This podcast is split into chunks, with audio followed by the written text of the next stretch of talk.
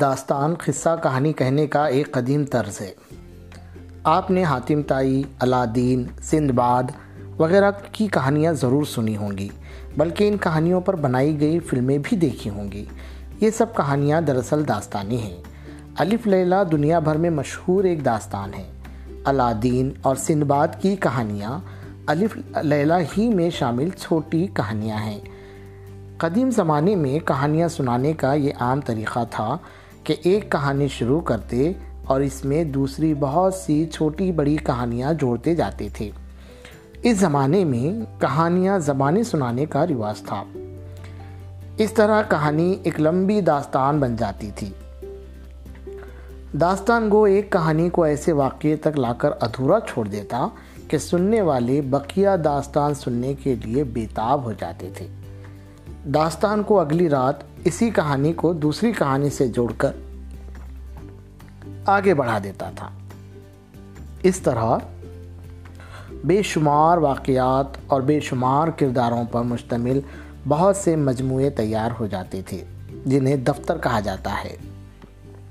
تلسی میں ہوش ربا بھی ایک مزید مزید طویل داستان داستان امیر حمزہ کا ایک دفتر ہے۔ یہ دفتر ہزار ہزار صفحات کی آٹھ یا دس جلدوں پر مشتمل ہے۔ اس میں امیر حمزہ اپنے لشکر کے ساتھ ہزار شکل کے بادشاہ لقا باختری سے مقابلے کے لیے نکلتے ہیں۔ لقا نے خدائی کا بھی دعویٰ کیا ہے اور تلسم کے سارے تلسم کے سارے بادشاہ جادوگر دیو پریاں اور دوسری مخلوقات اسے اپنی خدا مانتی ہیں۔ امیر حمزہ لقا کے تعقب میں تلسم میں ہزار شکل تک پہنچتے ہیں، لیکن لقا وہاں سے فرار ہو جاتا ہے۔ تب امیر حمزہ اپنے جاسوسوں کو اس کی خبر لانے کے لیے بھیجتے ہیں۔ لقا کو گلزار سلیمانی کے بادشاہ نے پناہ دی ہوئی ہے۔ امیر حمزہ کا لشکر گلزار سلیمانی کی طرف روانہ ہوتا ہے۔ اس کے بعد کا قصہ یہاں دیا جا رہا ہے۔ یہ اقتباس تلس میں ہوش ربا جلد اول کے ابتدائی صفحات سے ماخوذ ہے۔ اس کے بغیر مطالعے سے انیسویں صدی میں اردو نثر کے بیانیہ اسلوب سے تعارف حاصل ہوتا ہے۔ جگہ جگہ پر نثر مخفہ ہے۔ جیسے یہ جملے لے لیجیے خیمہ خرگاہ اشتر و اشتر و قاطروں پر بار ہوئے۔ دلاور مسلح و مکمل ہو کر چلنے پر تیار ہوئے۔ حکم ربط و ضبط ملک، فوج کو اپنی دیا، در قلعہ بند کیا، وغیرہ۔ اکثر سطروں میں زیر اضافت والی ترکیبیں استعمال کی گئی ہیں۔ بہمراہی لقا، خدمت امیر کشور گیر گزارش خدمت سلطان علی شان وغیرہ۔ تو آج ہم ایسی ہی ترکیبوں پر اپنی گفتگو اور تحریر میں استعمال نہیں کرتے یا بہت کم کرتے ہیں، لیکن آج ہم تلسم ہوش ربا یہ محمد حسین جاہ کا لکھا ہوا ناول ہے، اسے ہم آج سننے والے ہیں۔ تلسم ہوش ربا کو واقع در واقع سنانے کا کام اٹھارہ سو ستاون عیسوی سے پہلے رامپور میں شروع ہوا۔ اس کی ابتدا امیر احمد علی نے کی۔ ان کے بعد دوسرے بہت سے داستان گوئیوں نے اسے عوام میں پیش کیا۔ اس تعلق سے احمد علی کے شاگرد امبا پرشاد کا نام لیا جاتا ہے۔ پھر احمد علی ہی کے بیٹے غلام رضا نے داستان سرائی کی روایت کو آگے بڑھایا۔ داستان کی روایت یہ رہی ہے کہ اسے سامعین کے سامنے سنایا جائے، پھر تباد کی آسانی سے اسے قرت کی روایت میں تبدیل کر دیا گیا یعنی داستان کتابوں میں آ گئیں تلس میں ہوش ربا کی تمام جلدیں دو داستان گویوں کا کارنامہ ہے، ایک محمد حسین جا اور دوسرے احمد حسین قمر۔ اس کی پہلی چار جلدیں جا نے اور بقیہ جلدیں قمر نے سنائی اور لکھی۔ اصل داستان امیر حمزہ کو جتنا سنا اور پڑھا گیا ہے اردو میں کوئی داستان اس مرتبہ کو نہیں پہنچتی۔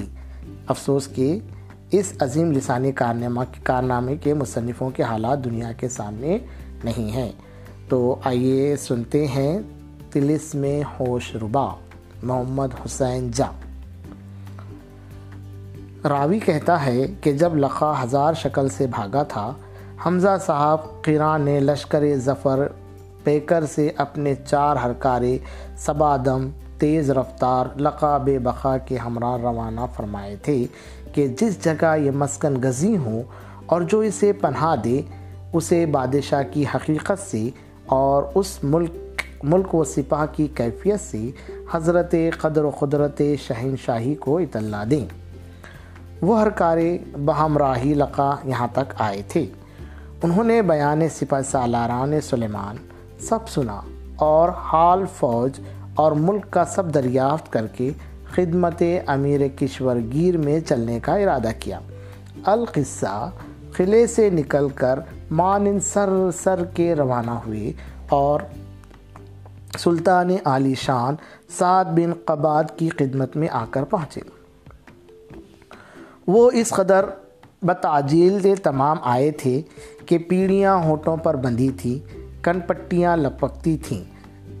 انہوں نے آ کر شہنشاہ عالی جا کو مجرا کیا اور ہاتھ اٹھا کر دعا و ثنائے شہریاری بجا لائے اور یوں عرض کرتے تھے کہ اے بادشاہ علی تبار، نصفت شان لخا کوہ عتیق پہنچا اور وہاں سکونت ٹھہرائی ہے۔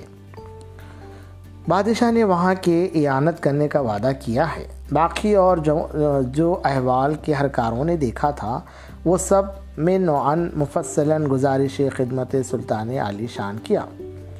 بادشاہ نے اپنے سپہ سالار حمزہ صاحب صاحب قراں کی جانب دیکھا اور حکم دیا کہ پہلوان دوراں عادی کو بلاؤ اور پیش قیمات طرف کوہ عتیق کے روانہ کرو۔ حزب ارشاد پلٹنے اور رسالے بکر و فر مرکب ہائے تازی پر سوار پیادے بے شمار کوچ کرنے لگے بازار لشکر کی روانہ ہوئی۔ بازار لشکر کی روانہ ہوئی۔ خیمہ، خرگاہ، اشتر و قاتروں پر بار ہوئے۔ دلاور و مسلح و مکمل ہو کر چلنے پر تیار ہوئے۔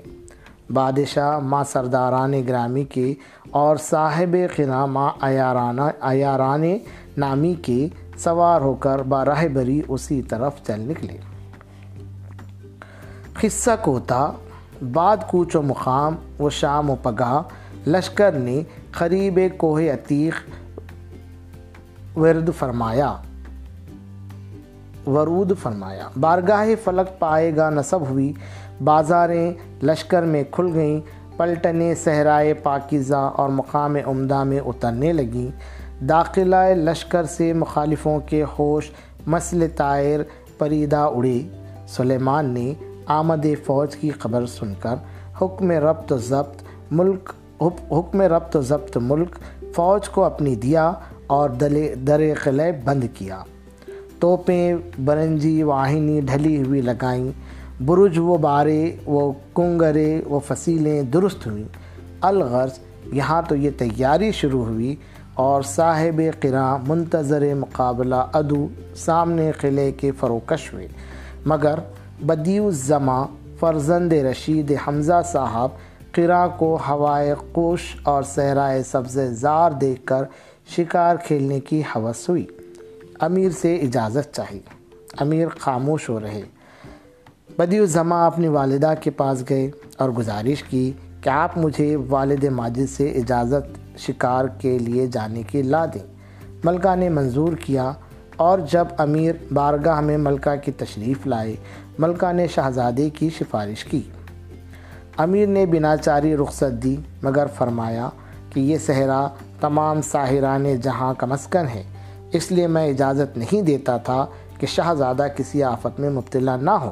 لیکن تمہارے کہنے سے ایک روز کی اجازت دیتا ہوں کہ بعد ایک روز کے پھر آئیں۔ زیادہ عرصہ نہ لگائیں۔ بدی الزمان نے ارشاد صاحب قرآن قبول کیا اور سامان شکار کھیلنے کا رات بھر درست ہوتا رہا، جس وقت سیاد فلک مشرق سے سبز زار فلک پر سید افغن ثوابت و سیار گاہ ہوا، وہ آفتاب عالم، تاب بحر شکار، اعظم میدان ہوا۔ شہزادہ عالی مقام، باہشم و خدم، صحرا میں سید افغن تھا اور ہر طرف فضائے فضائے نظہت دشت کو دشت و کوہ دیکھتا جاتا تھا۔ سامنے کچھار سے ایک آہو اٹکھلیاں کرتا ترارے بھرتا پیدا ہوا۔ بدیر زماں اس کی رانائی اور زیبائی دیکھ کر شیفتہ اور فریفتہ ہوا۔ سرداران کو اپنے حکم دیا کہ اس کو زندہ گرفتار کرو۔ خبردار جانے نہ دو۔ یہ مجرد حکم ہمراہیوں نے حلقہ باندھ کر اسے گھیرا۔ مگر ہرن کونتیاں بدل کر سر پر سے شہزادے کا نکل کر چلا۔ بدی زمان نے اس کے پیچھے گھوڑا اٹھایا اور کئی کوس نکل آئے۔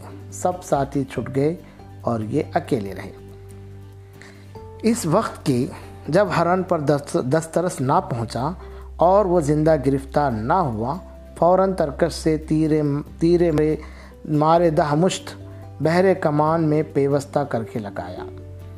تیر اس کے دو سار ہوا اور وہ ہرن زمین پر گرا۔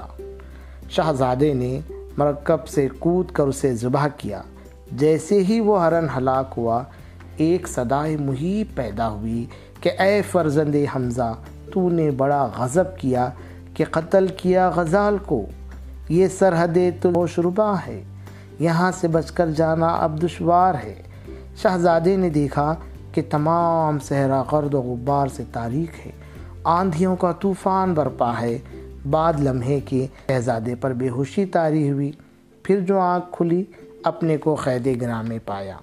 یہاں امیہ بن عمر نامدار ایار جب شہزادے کی تلاش میں آیا، دشت و تیر و تار پایا، قیامت کا آثار دیکھا، لاش بدی الزما کی خاک پر پڑی ہے، وہ چاند سی صورت خون میں بھری ہے، الغرض ایار شہزادے کی لاش سے لپٹ کر رونے لگا اور اپنا گریباں چاک کیا۔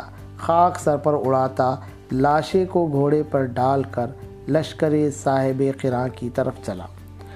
راہ میں ہمراہی اور رفیق شہزادے کے ملے۔ انہیں جو یہ مایا، انہیں جو یہ ماجرا غم انگیز نظر آیا۔ فرت علم سے کلیجہ منہ کو آیا۔ روتے، پیٹتے، خاک اڑاتے، خدمت امیر میں آئے۔ جب اہل لشکر اور امیر نام ور نے یہ سانحہ جاگزاں ملاحظہ فرمایا، بے تعمل نالا و شیون کیا، سارے لشکر اور محلات عظما میں شور گریا و بکا بلند تھا۔ ملکہ ملکہ گردیا بانو ماں شہزادے کی پچھاڑے کھاتی تھی۔ یہاں تو یہ شور و نوحا نوحا و زاری برپا تھا، مگر امرو سے امیر نے فرمایا کہ جلد مرکب کو تیار کر کے لا کے میں شہزادے کے قاتل کی تلاش میں جاؤں اور اسے قتل کر کے اس کا بھی سر لاؤں۔ امرو نے غرض کی کہ اے شہریار، میں نے سنا ہے کہ شہزادے کو کسی انسان نے نہیں شہید کیا ہے، بلکہ صحرائے تاریخ ہو گیا ہے۔ کچھ معلوم نہ ہوا سوائے اس کے کہ یہ لاشا بے سر ملا۔ امیر نے فرمایا کہ واللہ، اس میں کچھ اسرار ہے۔ اس حال سے آگاہ پروردگار ہے۔ بلاؤ بلاؤ فرزندان خواجہ، بزر چمہر وزیر نوشیرواں کو۔ حزب ارشاد امیر فرزندان خواجہ، بزر چمہر کو بلایا اور بارگاہ میں بعزاز تمام صدر عزت پر بٹھایا۔ شہزادے کا حال پوچھا۔ انہوں نے زائچہ کھینچ کر بعد خوض و غور بسیار سر اٹھا کر فرمایا کہ اے شہر یار وقار، شہزادہ صحیح و سالم ہے۔ ہے، مگر قید شدید میں ساحروں کی گرفتار ہے۔ اور جو یہ لاش آپ کے سامنے آئی ہے، معاش کے آٹے کی تصویر بنائی ہے۔ آپ اس میں اعظم پڑھ کر پانی پہ پھونکیے اور اس لاش پر چھڑک دیجیے پھر قدرت خالق کا تماشا دیکھیے۔ امیر نے اس میں اعظم پانی پر دم کر کے لاش پر چھڑکا۔ وہ لاش ماش کے آٹے کی نظر آئی۔ امیر نے گردن پیٹے، گردن امیر نے گردن پہ یہ سجدے باری جھکائی کہ شکر ہے تیرا کہ تو نے قبر حیات فرزن سنائی۔ خواجہ زادوں کو خلط فاقرہ دے کر رخصت فرمایا اور لاش کو پھکوا دیا۔ لشکر میں شور و شور و فریاد جو بلند تھا موقف ہوا۔ سب نے جان تازہ پائی۔ زندہ رہنے کی شہزادے کی خوشی منائی۔ امیر نے امروں کو بلایا اور واسط خبر گری شہزادہ نامور کے معمور کیا۔ امروں نے ایاری سے اپنے جسم کو آراستہ کیا۔ زمبیل اور جال الیاسی اور گلی میں ایاری اور کمند آصفی اور دیو جامہ وغیرہ کو سنبھالا اور سب تحفے و تبرک ساتھ لیے۔ راوی کہتا ہے، زمبیل ایک کیسہ ہے کہ علاوہ اس دنیا کی ایک عالم عالم اس میں بھی آباد ہے۔ جب چاہو گے اس میں سے ہر چیز جو مانگو گے نکلے گی اور جو چاہو گے اس میں رکھ لو گے۔ گلی میں عیاری ایسی ہے کہ جب تم اسے اوڑھ لو گے، تم سب کو دیکھو گے اور تمہیں کوئی نہ دیکھے گا۔ اور جال الیاسی یہ صفت رکھتا ہے کہ اگر کروڑوں من کے وزن کی چیز ہو، مگر جب تم جال پھینکو گے، وہ سوا سوا سیر کی ہو کر اس میں آ جائے گی۔ اور کمند آصفی کو پھینک کر جتنا کہو گے گھٹ جائے گی، اور بڑھنے کو کہو گے بڑھ جائے گی۔ اور کسی چیز سے وہ نہ نہ کٹے گی، نہ ٹوٹے گی اور دیو جامہ جو پہنو گے سات رنگ بدلے گا، کبھی سبز ہو جائے گا اور کبھی سرخ، کبھی زرد وغیرہ۔ انہی اشیاء کو عمروں نے درست کر کے واسطے تلاش کرنے بدی زماں کے راستہ لیا، اور اور بصورت تمام صحرا کی طرف روانہ ہوا۔